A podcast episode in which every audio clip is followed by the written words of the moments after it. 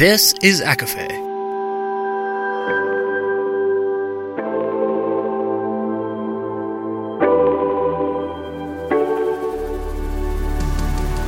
Laura Marie and Jessica Marie proudly present A Court of Fandoms and Exploration, a podcast.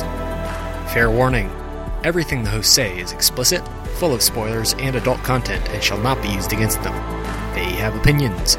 Let's try not to drag anyone for expressing themselves and just have fun for an hour. We all deserve it. There will be spoilers in this episode specifically from the world Sarah J. Maas has created, as well as topics mentioning sex work, physical violence, and substance abuse.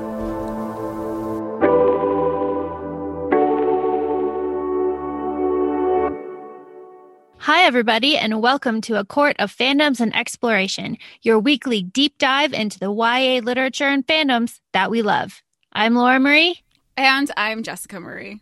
And today, literally moments ago, our very own Jessica Marie has just finished reading Assassin's Blade by Sarah J. Maas. She's already read Throne of Glass and Crown of Midnight. So, Jess, what are your feelings? Oh my God, my fucking heart. First, I'm like, oh, I, I, I think of how our trailer and we're like, and the importance of not being the first love interest is so important. He's a good man. They've all been good men. I hurt for her, but I understand with certain things. I'm just kind of all over the place. I know this episode, we're not going to have any structure. We're going to be back and forth between Throne of Glass and then Crown of Midnight. I finished Crown of Midnight on my birthday and I, I, I put the book down. I couldn't even go to bed. I had to just walk away. And everybody I keep seeing on TikTok that are spoiler free.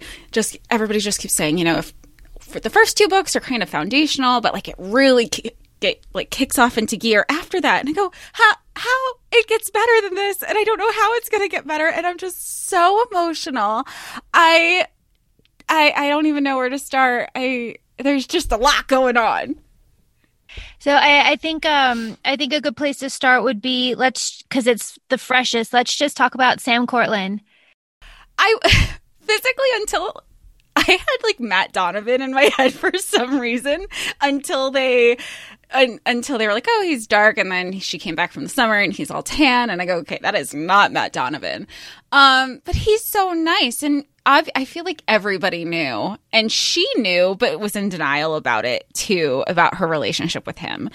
Um, well, they're seventeen. You know, yeah. like and it's such a and it's such a special like we've you know some of us have gone through that 17 year old high school love where it it doesn't negate the love that you have for that person. Like everything it's it's all becoming. And even when they finally free themselves from Arobynn he's like I, I if you're going to hell i'm going to hell with you. Everything is about your undying love for each other which is so sweet and so pure.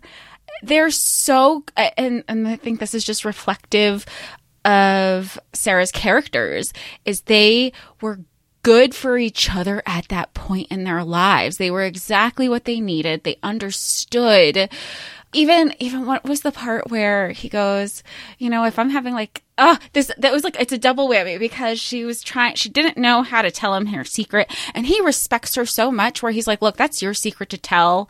You know you do it in your time which i thought was such a beautiful thing because so often we we get gaslighted into telling certain information that we're not ready to. And when she just winds up saying like a different lie of how she's a coward. And then I think of Crown of Midnight with Nehemia, those being the last words, and they were already on repeat in her head. And then knowing that she, you know, sometimes we're our own worst critics. So then when the people you care about say the thing that you already thought about yourself, then you're like, wow, I knew I thought about that, but now the people that I love think that about me too. It just, oh, my fucking heart. And then when she, when, but then when Sam's like, sometimes when I'm, when I do feel that way, I just say, I am Sam Cortland and I am not afraid. And then I remember that, t- that she's been saying that in the first two books to herself. And then I realized right before this episode, because Laura got me an awesome shirt for uh, Crescent City shirt, when Lehabah goes, My friends are with me and I am not afraid. I just, I love, I love it. I love it. I, I've, I'm only, you know, in books one through 2.5 or whatever. And I, I love that I've so far read the series in the order that I have. I'm glad I didn't read Throne of Glass first. I'm glad I didn't, you know, I'm glad I've read ACOTAR series first, then I went to Crescent City, and now I'm here. And I'm sorry, I'm talking a lot. But I, then, like, take, again, take the relationships, like the romantic relationships out of it. I am so happy.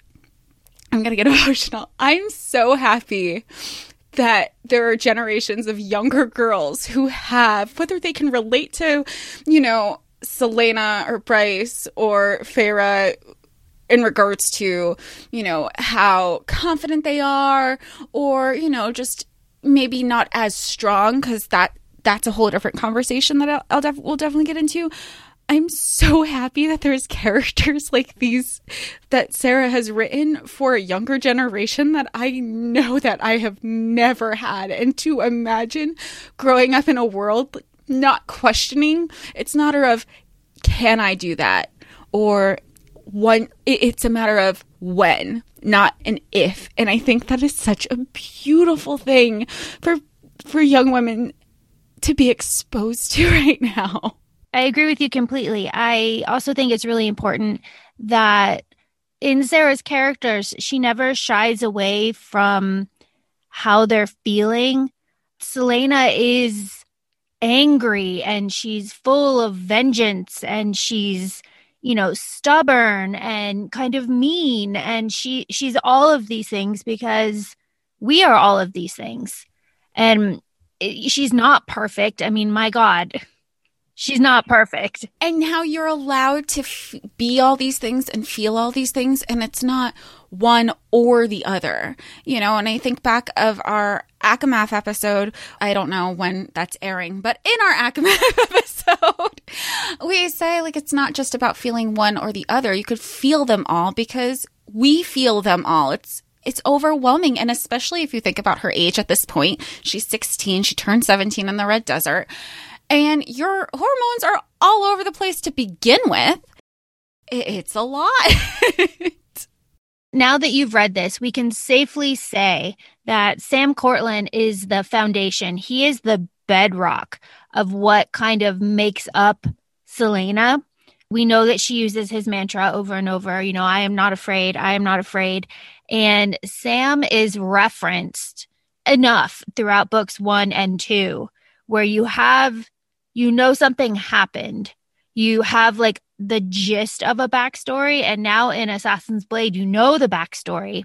You know what happened. And it's it's just it, it's really important. And there's I mean, there's a lot on TikTok, there's a lot on Instagram and and just like real sad things like uh, you know, Sam never knew that Celaena was Aelin. Sam never got the chance to teach Aelin or Celaena how to play cards. You know, he said, if we live through this, I'll teach you how to play cards. And they didn't. It's very sad. And I think a lot about what happened to Sam and how he must have been feeling.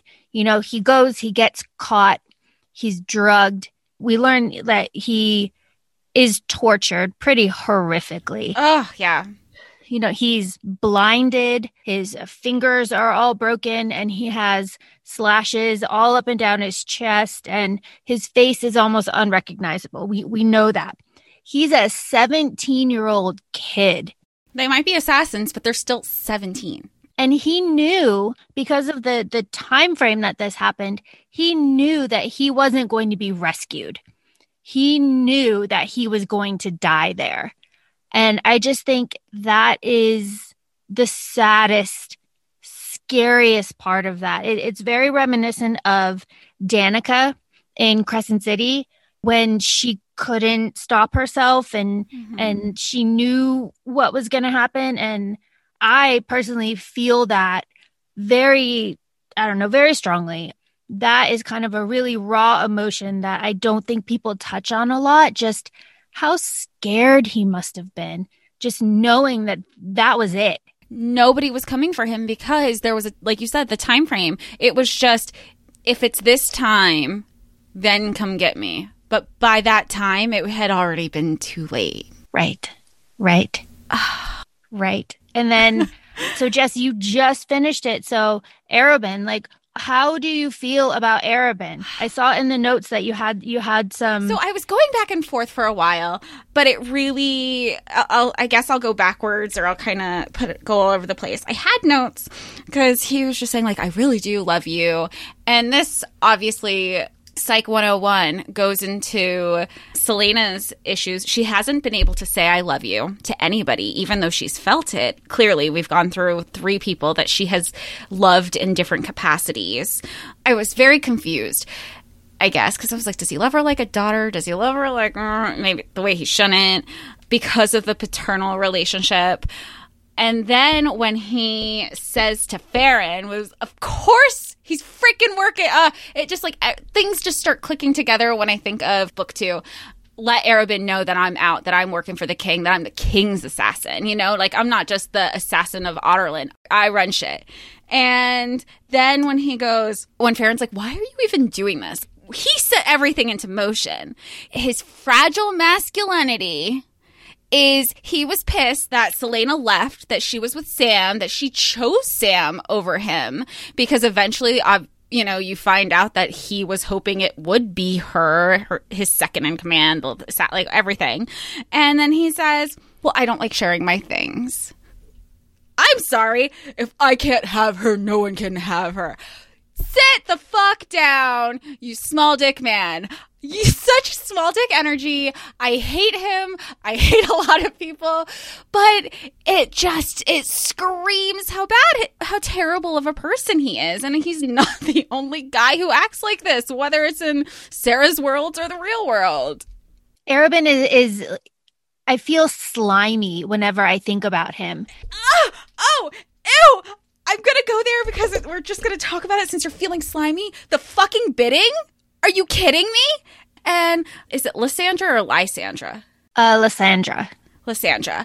She's just, I mean, maybe it's because of how she was groomed and the fact that he uses Celaena's money towards Lysandra, knowing how she feels about her. And I know that we didn't talk about this a lot this week. I had my notes because I'd like to keep notes and then I was not allowed to make any more speculation. So basically, it was just some reaction videos that I was posting on TikTok and sending to Laura. I don't know if Lysandra's going to change, but I want to cut a bitch. like every time she opened her mouth, I was going to pop her. I'm sorry. That's just where I was at with her. And I still am. No wonder she's ready to go off when she saw her at Davis's party when she saw Archer in book two. Well, and, and you're talking about bidding on virginity. Yes. Celaena mentions it in book two about Archer and how they mm-hmm. had an auction for him too, because that's how the brothel is run the top ones get bidded off like that. And it's just so disgusting. And ugh. I think we're so comfortable talking about sex work and sex trafficking when it comes to women and girls and children who are female. But nobody ever openly discusses that same topic with boys and men. And it's interesting to see that it was even brought up at some point. It is. It's very interesting. Also, very interesting. Jessica, how do you feel about Celaena and her big reveal at the end of Crown of Midnight? Who is Celaena Sardothien? Aelin Galathynius. Very good. I know with my notes, I was just questioning it, but then I was back and forth, and then I didn't know if Aelin was the Fae version or if she. I'm still confused. I was. And then I have I had seen some fan art, but I haven't been reading captions.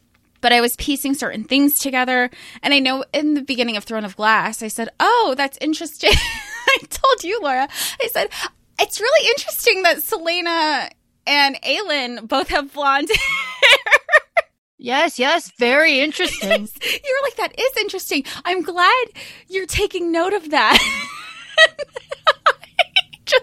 I just, I I, was so, I did not connect the pieces for the longest time. And even at one point when she had gone through the portal, I was like, wait, is it possible? Is Celaena, I, I'm so confused. But then I saw a fan art of because I, I know what Rowan looks like at this point, just because of book talk and stuff.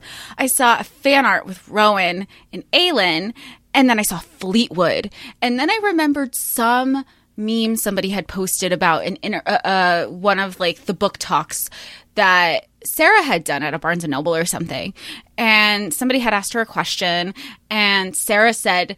The only person who's safe in my novels is Fleetfoot. So I was like, shit, fuck, Celaena dies, Aelin and Rowan adopt Fleetfoot. I, I, I was already, I was already there because of the fan art that I saw.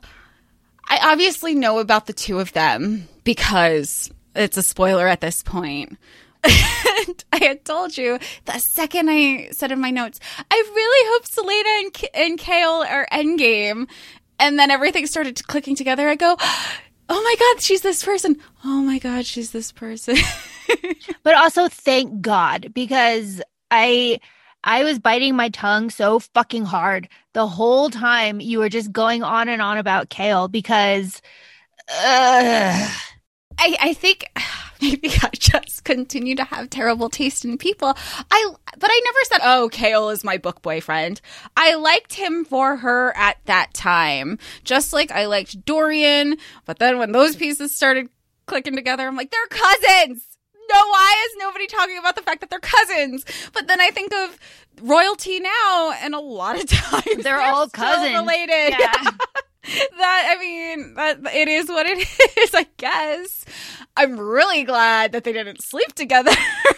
How very satisfying was it for you when you were reading Assassin's Blade and they're at the party, the comment of and he had sapphire eyes and he's wearing the mask and then there's the bodyguard behind him and he's got the sword like that's Dorian and A like hundred. I I loved knowing that, and I really appreciate that you told me to read in this order because I don't want to say I'm in a rush to read them. I obviously really do want to read them, but I'm also thinking of our timeline with the podcast. It's easy to read books one and two, read Assassin's Blade, and then want to start all over again, knowing the information that we know now. So, as much as as I continue to read, and I know I'll never have a what's a book or what's a series that you would wish you could reread again for the first time, right?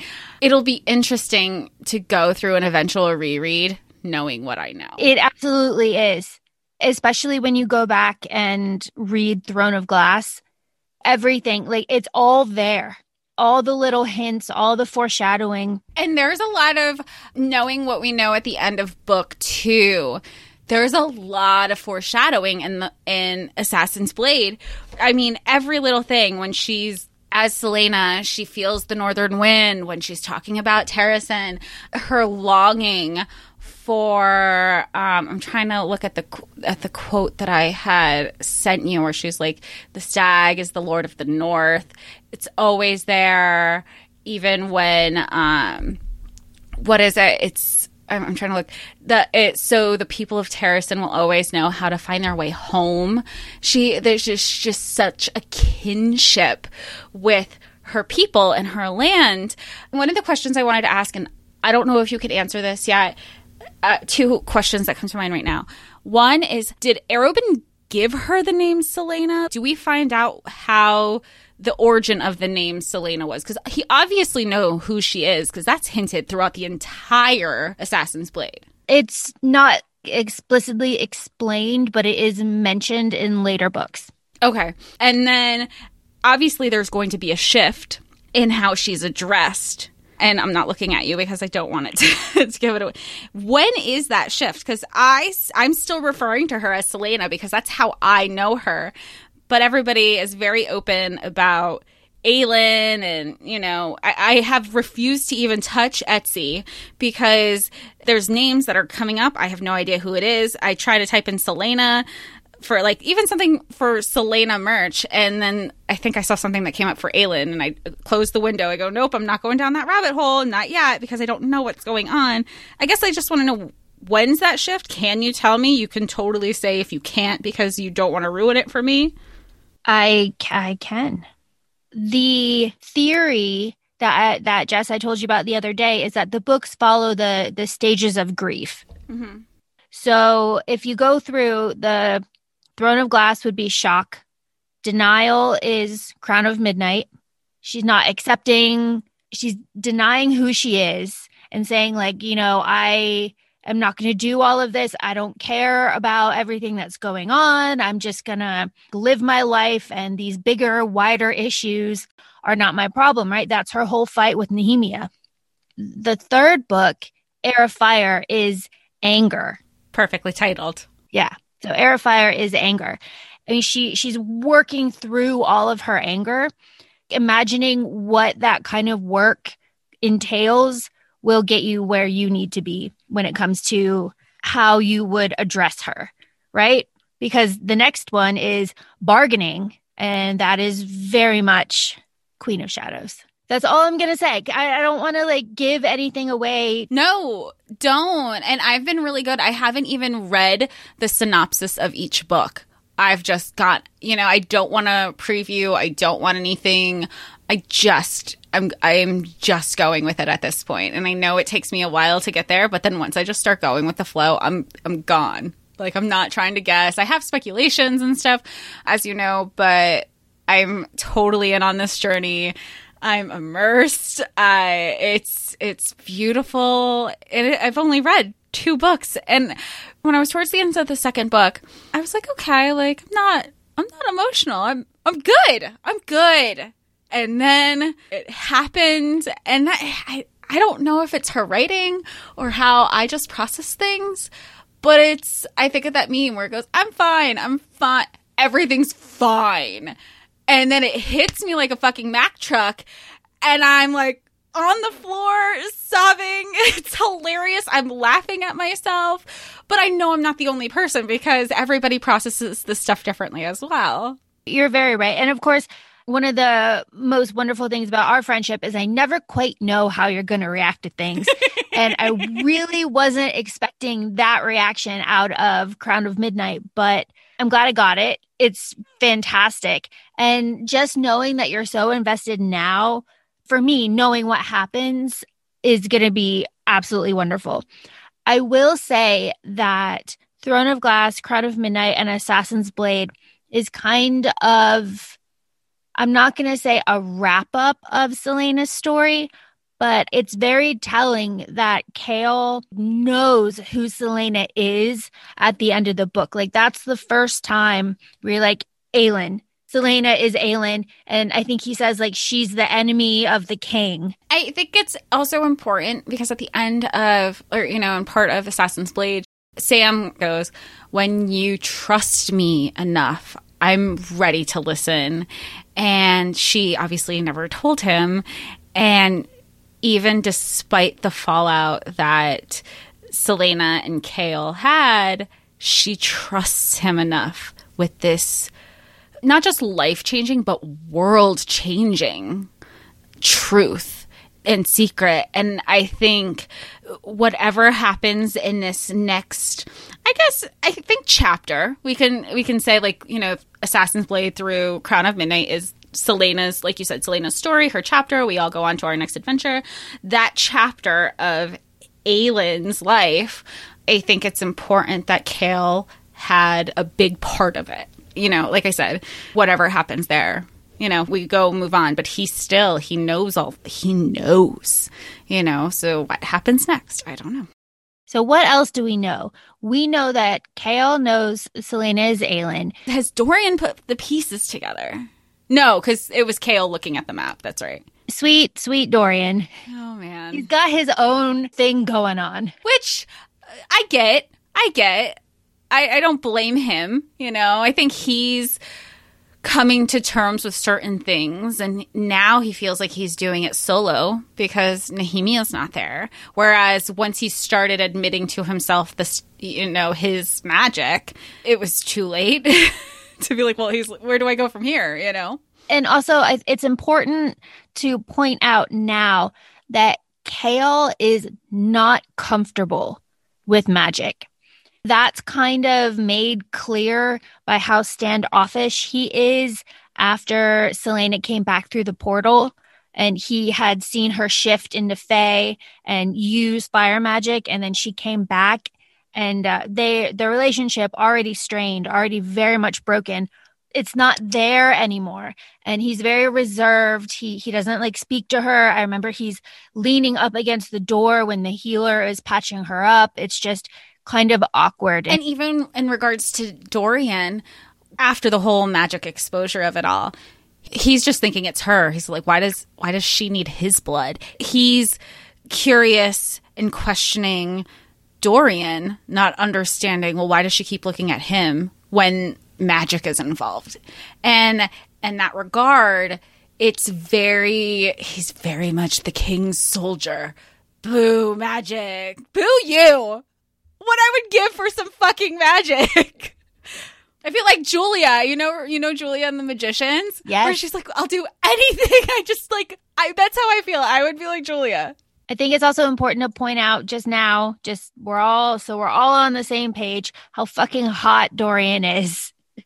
He he's my guy. He's very on brand. yeah, no, he's he's gorgeous. He's charming. He's got power. He dark hair, very emo. He's also funny and and skilled. Like he, he's smart. Yeah, he reads the books, and he is never afraid of Celaena ever. I feel personally that Dorian sees Celaena as and this probably goes back to a lot of things more as like a like an equal yeah. in a way. I totally saw that. Yeah where Chaol doesn't. He he keeps saying like you know you need to stay away from her. She's dangerous. You know she's just an assassin. Like we pulled her out of the mines. And dorian treats her differently which knowing now that you know they've met before. But even if that backstory isn't there i think there's a it shows dorian's respect to Celaena as a person that it's not you're just an assassin. You're just this slave from the salt mines. You are a person who has worth and value. And even in Throne of Glass when she's writing the letter because she's requesting books somebody says you're not supposed to write the prince. You know, Celaena goes, I do what I want, basically. It reminds me of Rhysand when he goes, because I can. and that's what she, okay, and I am still going to correspond with him. And I think, like you said, that's really important to note because he was bored with all the suitors that his mother kept presenting, and he was always challenged by Celaena because nobody would speak to him or challenge him the way that she did. Right, right. Speaking of of women, I know you have a thought or at least a little bit of an opinion about Kaltain. Uh, I, I I don't I, what I don't even know. I don't like her, but I feel bad for her because she's definitely a pawn and everything. That doesn't change the fact that every time she's showing up currently, again, I want to punch her.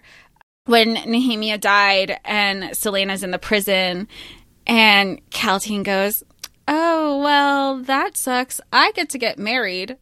Read the room. I don't fucking care about your stupid marriage. In my head, also, you'll appreciate this, Laura. I imagine Duke Perrington looks like the Duke in Moulin Rouge. Oh. I don't know why. I don't know if it's just the title Duke. But, it probably is the title Duke. But I imagine, especially when he's described, because he doesn't really have a physical description, but that slimy smarminess that he has around Kaltain and always trying to get her to do more than she wants. And she's just trying to be flirty, especially on the first book. I just get the Duke vibes all the time and it creeps me out that much more. It was implied, though never explicitly stated, that he was raping her while she was in the prison. Oh yeah, that that and all the and the guards turned a blind eye and all that Ugh. stuff. That that really that made me really sad because the, uh, I mean anything about that topic is very you know. Bleh. So if we're and if we keep going on the theme of women that piss Celaena right off, I think we can go straight to Ansel in the desert you know, that one hurt. That betrayal was a, a, bit painful because Celaena just desperately wanted a friend and she thought she had a friend. And a female friend. She never had a female friend.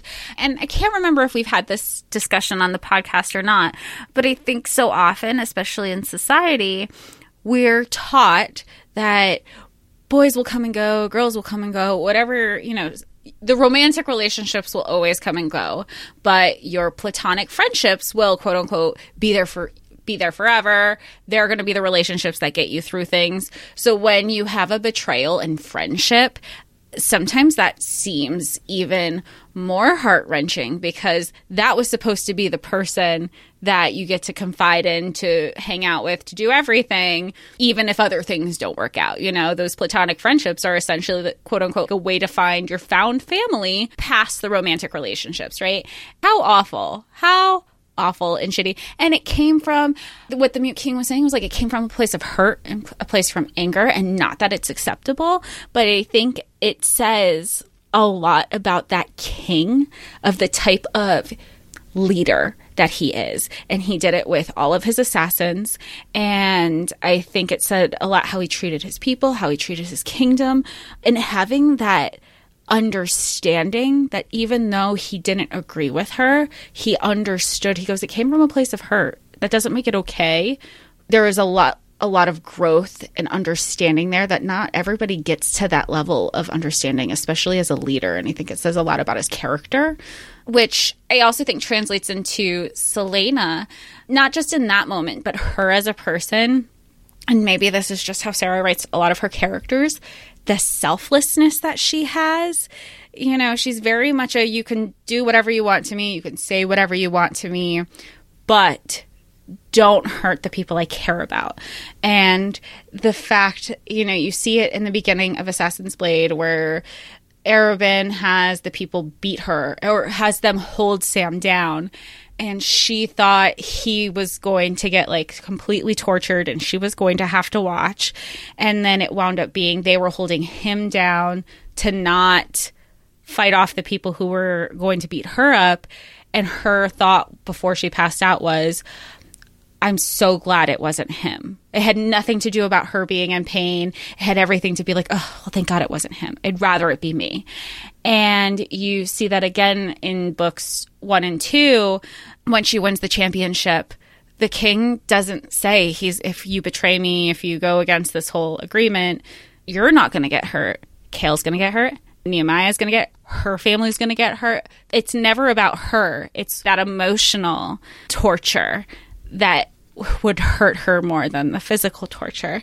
And I, I just, I see that becoming a reoccurring theme in her selflessness through her journey. Sure.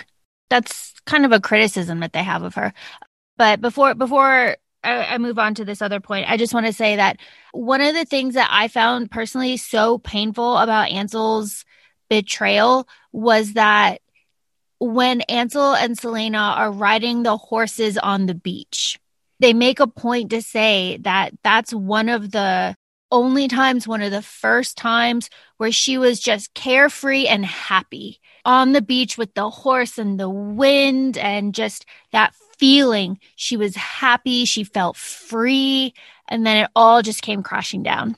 And this is a lot because of, you know, how she was found, how she's been working under Arobynn. It's I feel that that also happens a lot that basically if you're an orphan, you get adopted either by the madams or, you know, assassins and then you're forever indentured to them. So there is no such thing as freedom. You're constantly being watched. You're there's just you're always on alert. You're reporting to somebody so did the fact that even though she was in the red desert like you said she had that sense of freedom when was the last time that she had that and maybe she'll have a flashback. I don't know yet. But it says a lot about her and her journey. It does.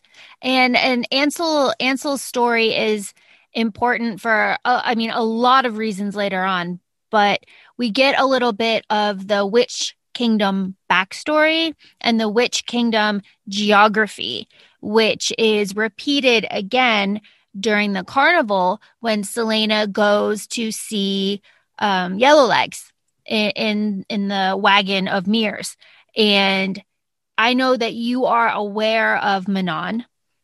I know that you don't like know anything about Manon, but you will meet her very soon. But the the background of the witches and the witch kingdom is important. Is there a summary somewhere? Because I feel like there was a lot of info dumping with the the witches and the witch kingdom, and I want to look for it, but I don't want to be spoiled. It's not necessary. It's Okay. repeated enough throughout all of it that you will understand it without like even meaning to. I always forget during these rereads because I don't when I reread this series, I usually start with Heir of Fire and go that way, uh, just because everything that happens to Sam is very painful.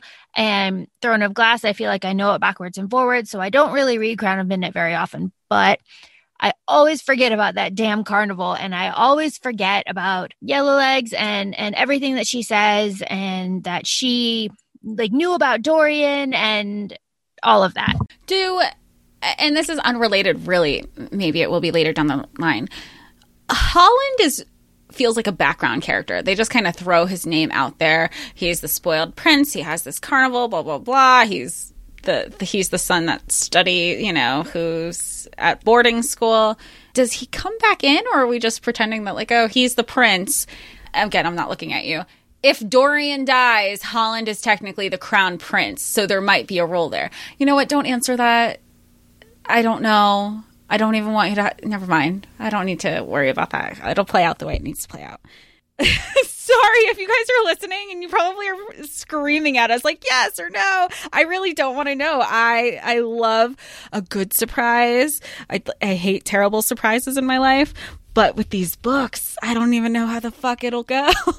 And as I told you earlier, it's really just important that you are aware of names. yes. So, like Roland, for example, Dorian's cousin, Yes. right? Like it's it's not like super important that we know about him, but we need to know his name, and we know that Roland left with Kaltain and Perrington to go. We we know they're all together. They they left. They're not in the castle. To go to Eyllwe. Yeah, they all went away. Speaking of going away, and I think of Eyllwe and I think of Nehemiah, there was a part in Crown of Midnight where the point of view shifted. And they were talking about a slave, and it wasn't a slave and Endovier. It was a slave, maybe an Eyllwe or something. And they were saying this person was there and they found out that Nehemiah died. And then I remember texting you, I go, oh my gosh, is that slave Aelin? But now that I know that Aelin was always in the castle, it's somebody else. I have not met this person yet. It is not somebody else. That is just a passage to show that slave camp started a revolution. Okay. That is all that is. So it was just like how word travels. Yeah. If it were a movie or if it was like this visual thing, it would be that flash of meanwhile over here. Yeah. This is what's happening. And then transition and goes to the next scene. Yeah. Okay, cool. Yeah. I I have another question. You know when Sam is talking to Celaena about what he had to give to Arobynn or something of why he's never going to touch her again, and Sam says he forgives Arobynn and said if he stopped touching or like hurting her or whatever, any physical contact with Celaena, he'd forgive him. Do we know what he's forgiving him for? For beating Celaena. But what does forgiveness have anything to do? So so after after Celaena comes back from the red desert and Arobynn is like, forgive me, forgive me. I'm sorry. I'm sorry for hurting you. I'm sorry for beating you. right. and he gives her the brooch and and all of that stuff. Arobynn runs a really tight ship with Sam and Celaena. Those are his two favorites, more or less. Right. So when that happened, when Arobynn starts beating Celaena, and the three assassins are holding back Sam. Sam is screaming at Arobynn, I will kill you, I will kill you, because Sam is deeply and desperately in love with Celaena at this point. Right. But Celaena doesn't really realize it.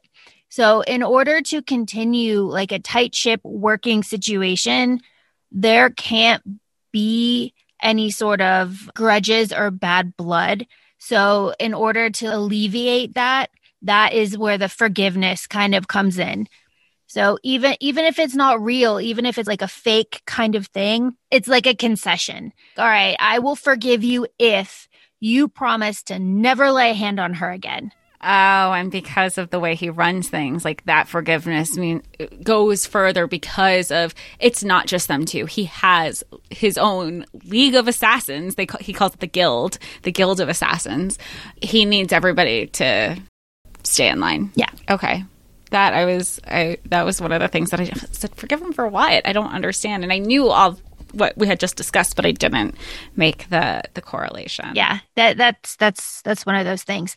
Uh, I think it's important that we bring up the pirate lord. We bring up Rolf. Yeah, I feel that I didn't pay attention as much in that part because I was because I think I just had in the back of my mind, oh, I can I could do this half listening, and I couldn't. I I did it for that part of the book, and I that wasn't something I should have done. So the the most important things that we need to remember about Rolf and and the and the Pirate Lord and, and Skulls Bay and all all of that goodness is we need to know that Sam and Celaena freed the slaves, Mm-hmm. fucked up his ships, Mm-hmm. brought down one of the towers and the catapults, and that there is something called Shipbreaker, the big chain that keeps the cove safe.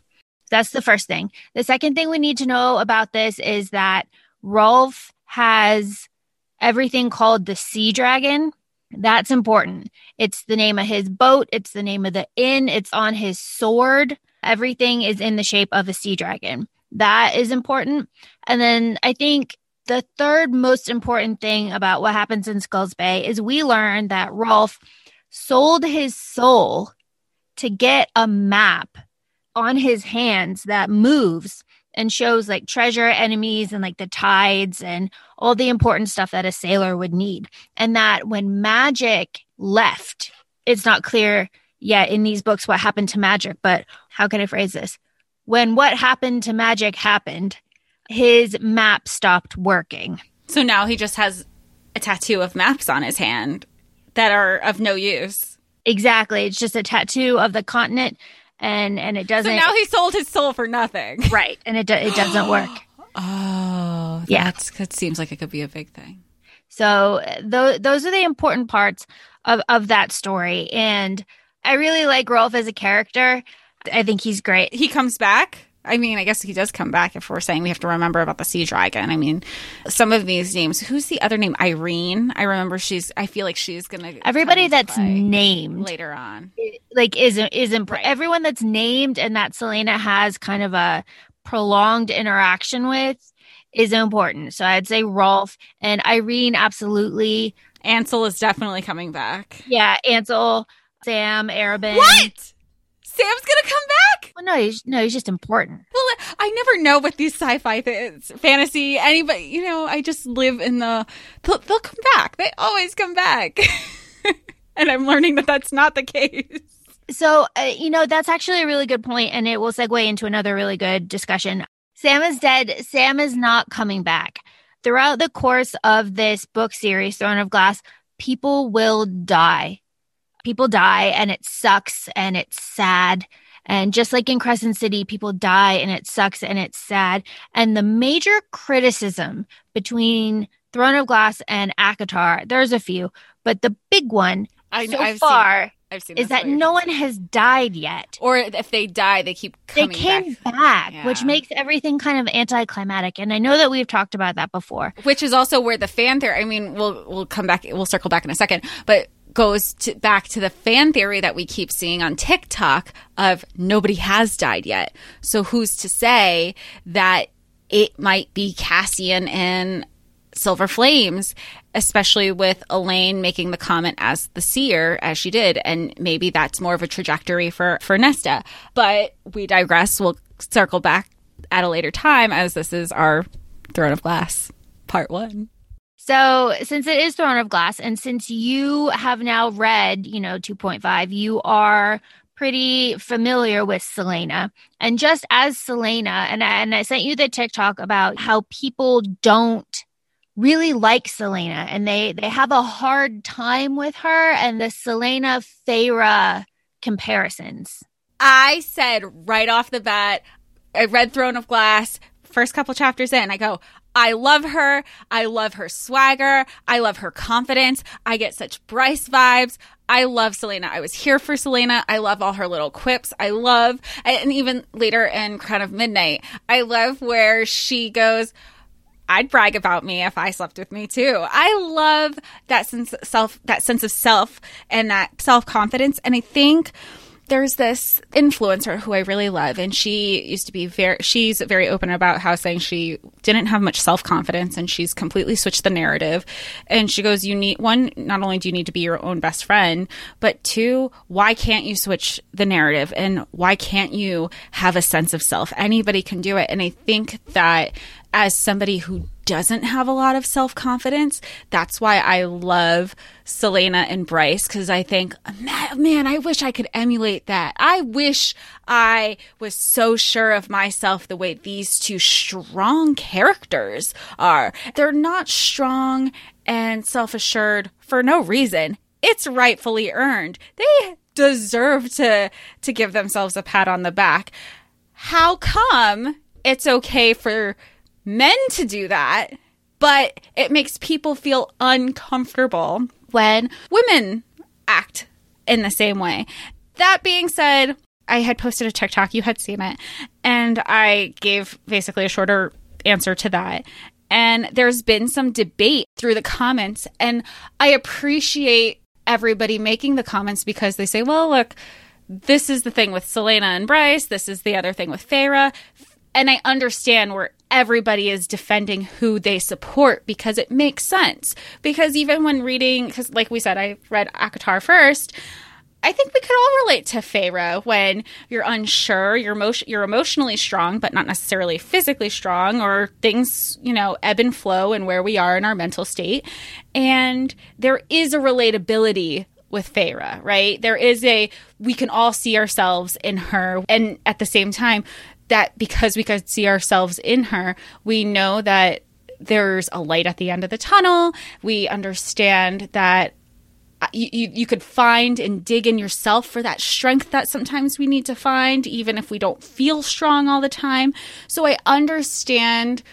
I un- I understand where people are coming from, but that doesn't mean that doesn't mean she's a bad character, you know. And I think that's the debate that people think it has to be either or.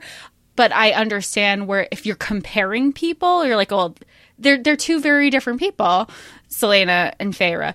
But just like we're all very different people, that doesn't make you know make me like somebody less because they have more confidence than somebody else. But it's really interesting to see that debate that it has to be either or and why it can't work together. And if you use the comparison of like Feyre Feyre's like white bread and Celaena is like, I don't know, like chocolate ciabatta or something. Like, you know, uh, both are good in separate occasions. Like sometimes you want one, sometimes you want the other. There's no reason why you can't love both. Especially bread. Who doesn't like bread? Yeah, who doesn't like bread? Take carb in any form. And and to like pull the characteristics that you need at that time from those characters. You know, sometimes you want to I think of uh, look at things the way that Feyre looked at things when she first crossed over into Prythian.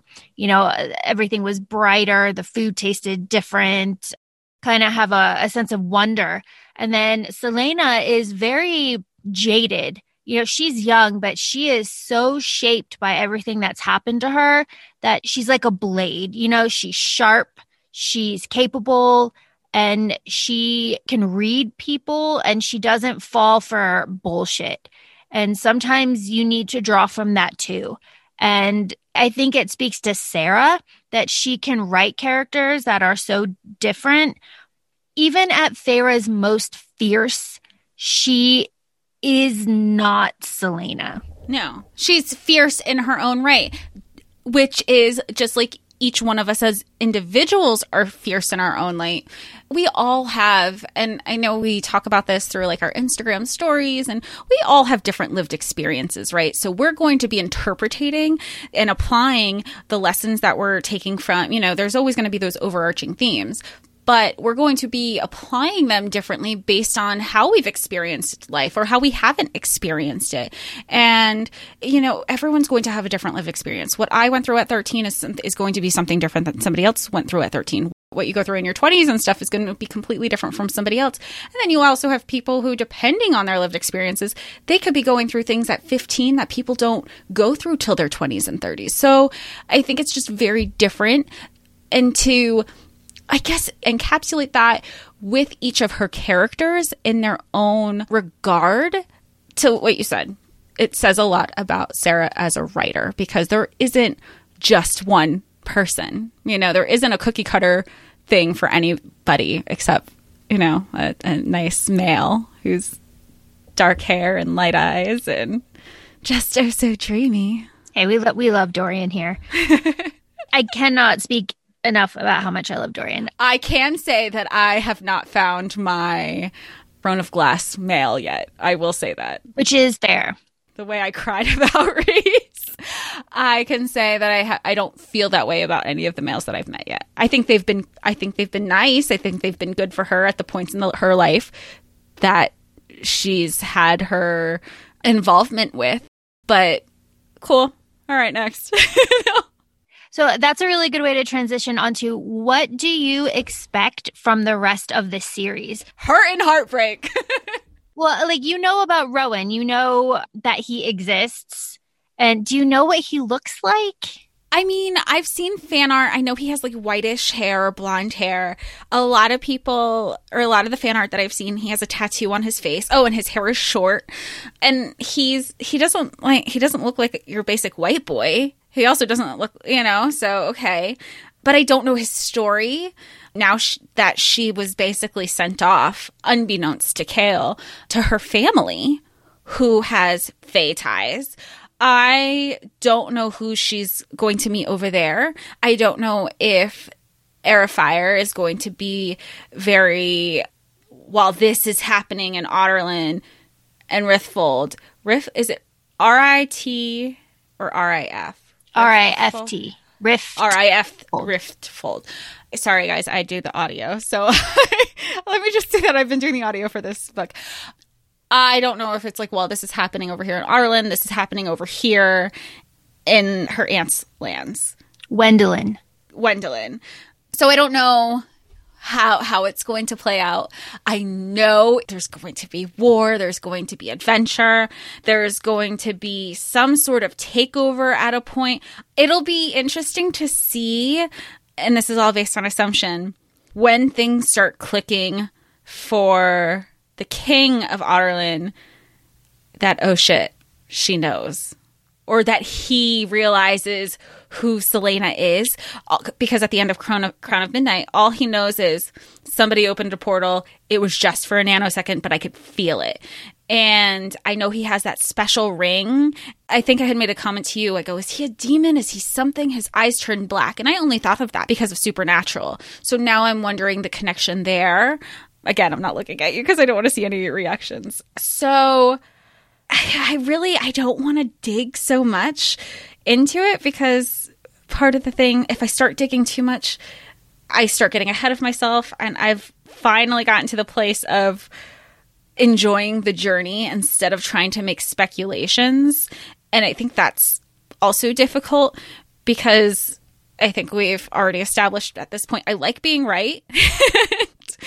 and I try to jump the gun. And if I have speculations, fine. If I don't, if they're wrong, okay. But it's it's fun to try to guess what's going on before it actually happens. Like with Cain, when things started snapping into place for Cain, I was really excited and I even told you, I go, I don't know, maybe, maybe I I don't know, but I just want to keep reading and finding out more.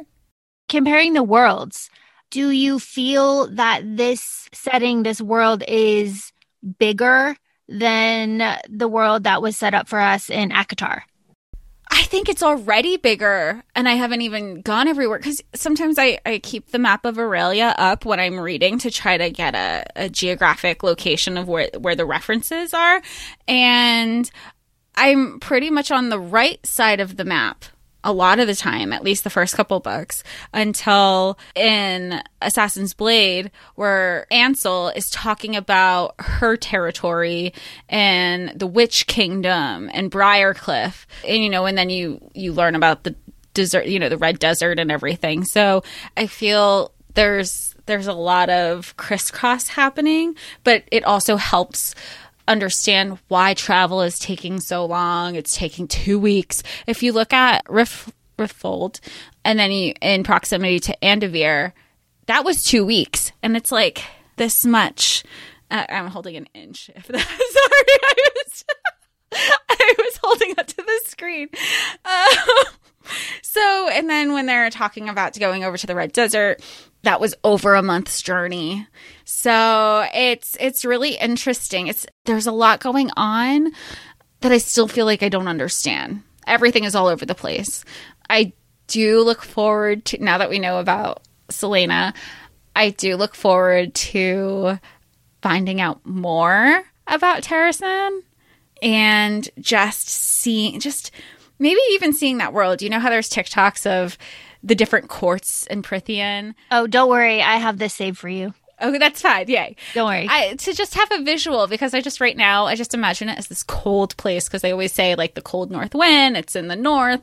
You know, there's a lot of reference to it being cold, not in a inhabitable sort of way. I'm just interested to learning more, and I feel in regards to pace, I'm typically a speed reader, but I know these are these are clearly books that you can't just go right in. You know, I'm sure some people do. And thank God when they first came out, you were done with the book and then you waited you had to wait. And you sit with that more and you process it more and then it just kind of spirals and you go on and on and on.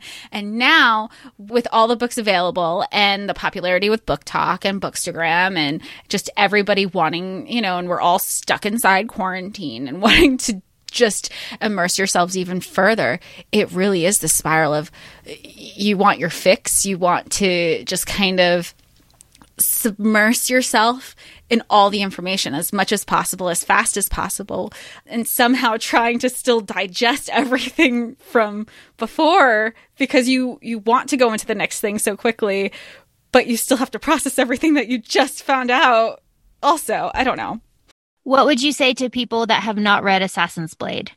in regards to should they read it first because i've seen people starting with assassin's blade and now after reading it after books one and two i thought wow you are totally missing out on the assassin's blade experience if you're starting off with it that's a good point but that's not even what i'm saying i'm saying that there is a i'm going to say significant portion of the fandom that have not read assassin's blade and also have not read another book in the series. Oh, that's the Tower of Dawn, right? Yeah, that haven't read Tower of Dawn. They just they just won't uh, for whatever reason. But now, what do you say to people that won't read Assassin's Blade because oh, it's a prequel? It's not like necessary to the story. If it wasn't necessary to the story, it wouldn't have been written.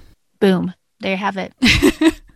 And also, like from an audio perspective, I remember telling you, I said, How is the novella longer than the second book? Yeah. You know, I said it at the beginning, I'll say it again. Assassin's Blade is foundational. You need all of that, especially as the series goes on, but you really need to have that relationship with Sam because it's brought up over and over and over again. I know when you reread Throne of Glass and you reread Crown of Midnight, he's all over it. Right. Even in like in like little like throwaway kind of sentences and well even I can't think of specific examples right now, but there were throwaway things in Assassin's Blade.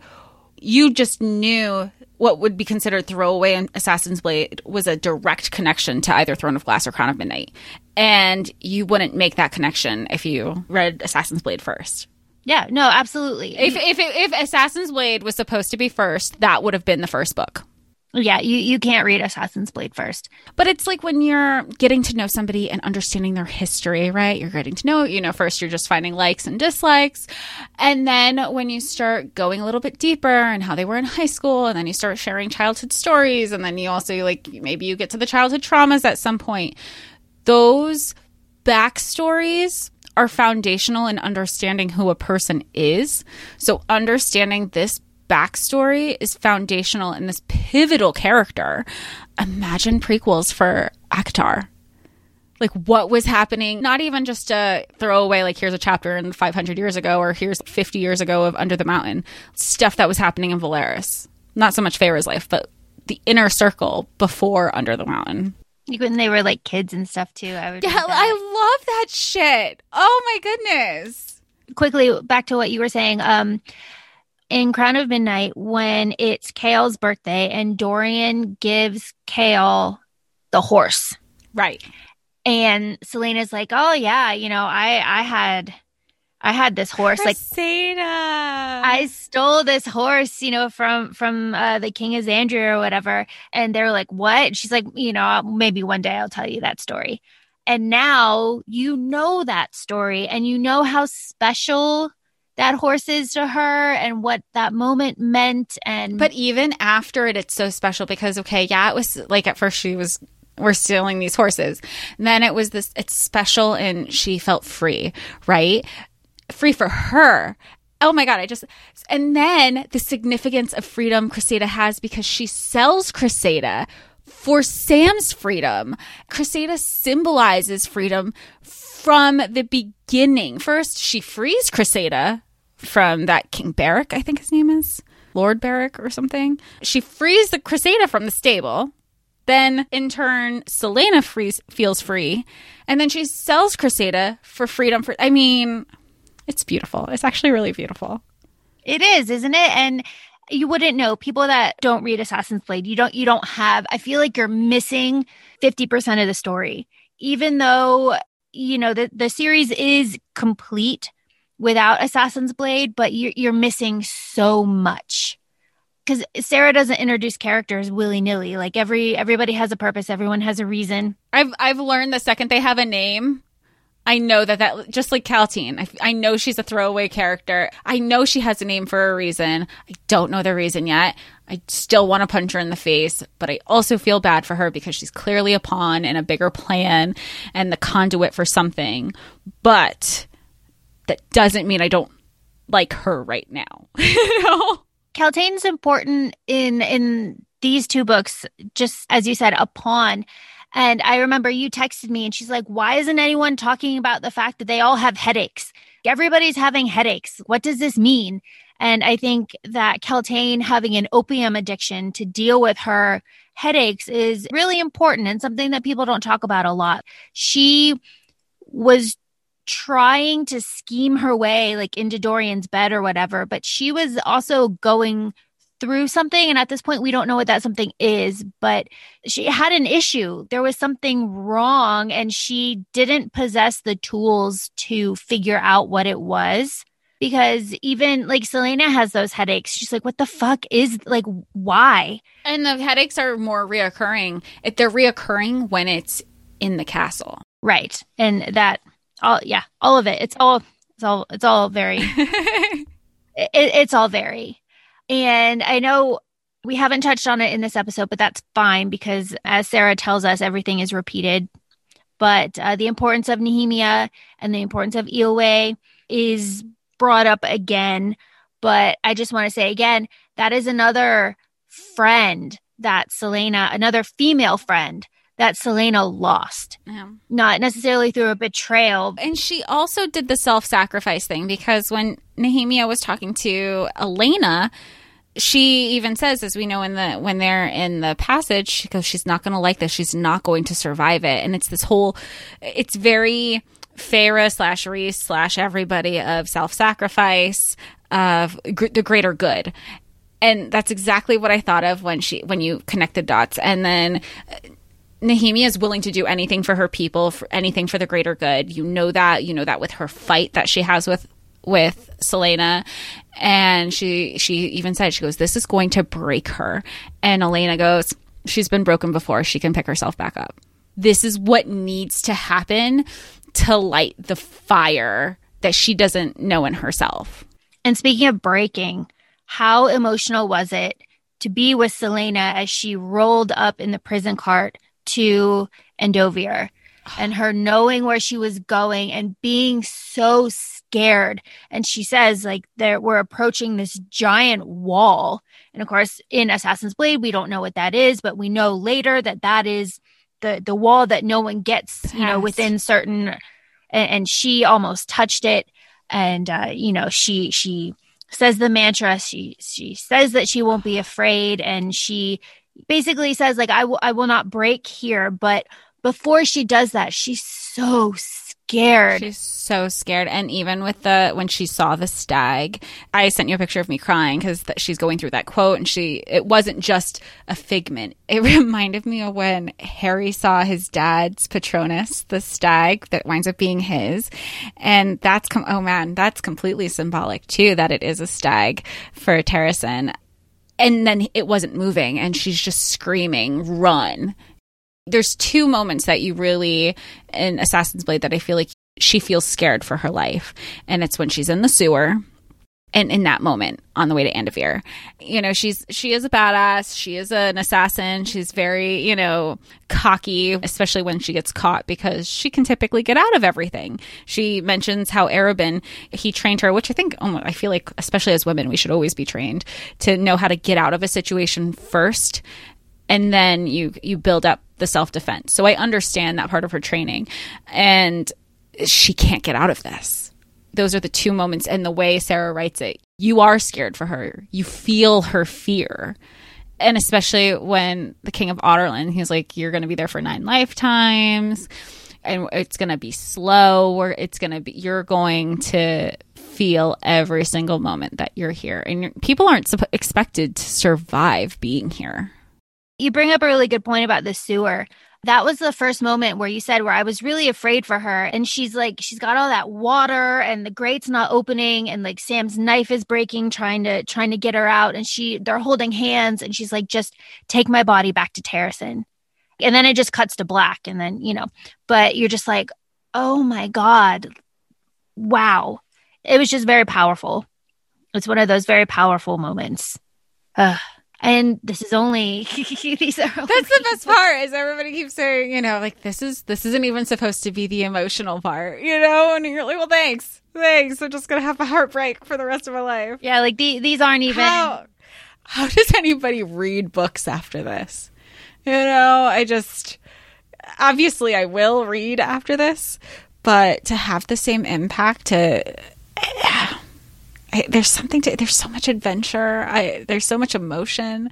There's a lot. There's a, there's a lot going on and i don't know how to phrase it a lot of the times because it just sounds like i'm a rambling mess and i'm going in circles Well, you asked me when you started this, you're like, oh, well, am I going to have a book hangover? And I said, I mean, without any hesitation, like, yes, yes, you will. I don't know how long it will last because, as I stated earlier, I can't predict how you're going to react to things.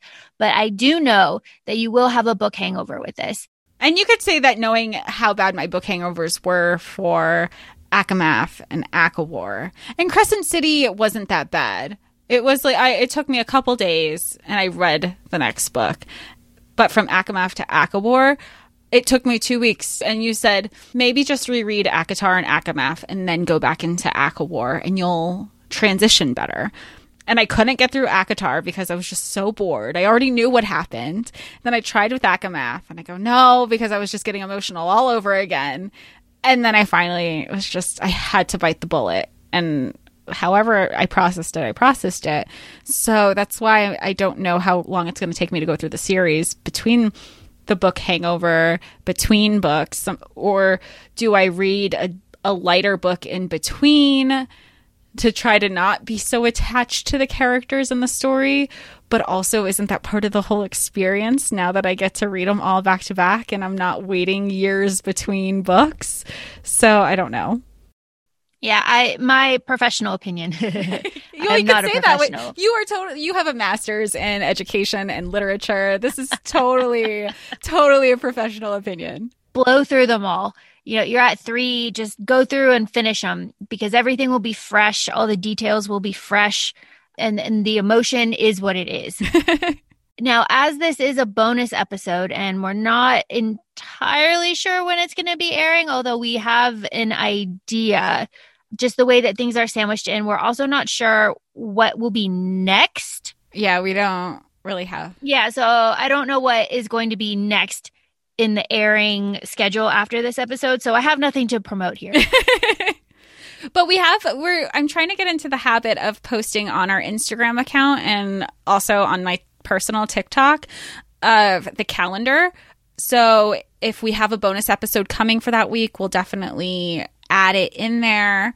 I think it helps to get excited of what you're looking forward to. I think we've also said before we are full of spoilers. We are, you know, we are not a spoiler free podcast. A, a lot of things overlap, a lot of things intertwine, especially in you know that the world of the worlds of SJM. Luckily, we have a pretty, you know, we're pretty themed with everything. So if we're talking about ACOMAF and you want to listen to that one, but you haven't read ACOWAR yet, go for it. But just know that there are going to be spoilers, just like in this this episode. We are just kind of going back and forth between Prythian and um but I digress. We try to we try to let you guys know. We want to let you know also in the episode descriptions. Laura's been doing a great job about kind of giving an outline of what we're talking about, any spoilers or triggers that we're going to be talking about. I think that's really important. Yeah, but we look for we hope you will like this bonus episode. We don't know how often it's going to happen because of the way I'm reading this, but the Throne of Glass series is definitely going to be something to incorporate into this because it's fun. It's not 2020, you know? And I think that's one of the things that I said to you in Throne of Glass. One of the quotes that I really liked was, I can survive well enough on my own if given the proper reading material. And yes, I mean, if we're not all feeling that at this point. so I think that was great. Such vibes. And let's see how 2021 goes. I'm not going to say yay. I'm not going to say nay. We're just going to go with it. We'll just go with it. And we will be posting whatever episode is next after this. And I hope you enjoy listening. And, you know, let us know in the comments what you want us to talk about. We want to be as interactive as possible, but also talk about the stuff that we actually like. well, and I think Laura, she's came up with a really good idea. So if you think we haven't spoken about a topic, that you want to hear us talk about, please let us know in the comments. Or sometimes we have a bad habit of going off on tangents. So we'll say, hey, we're going to talk about that. And then we don't talk about that. Please know that we're keeping a list of the things we haven't addressed so we can address them in a later episode that'll just be kind of a hodgepodge like, oh, and so and so wants to know what are your thoughts on chapter 55 so that'll be it'll be fun and i think it helps engaging with us especially on instagram. If you're not following us please feel free to acofae podcast on instagram. And we look forward to hear all the interactions. That's one of the reasons we wanted to start this podcast is just to keep talking about it and understanding different points of view. It makes it fun. So thanks for listening and tune in next week. thank you. Bye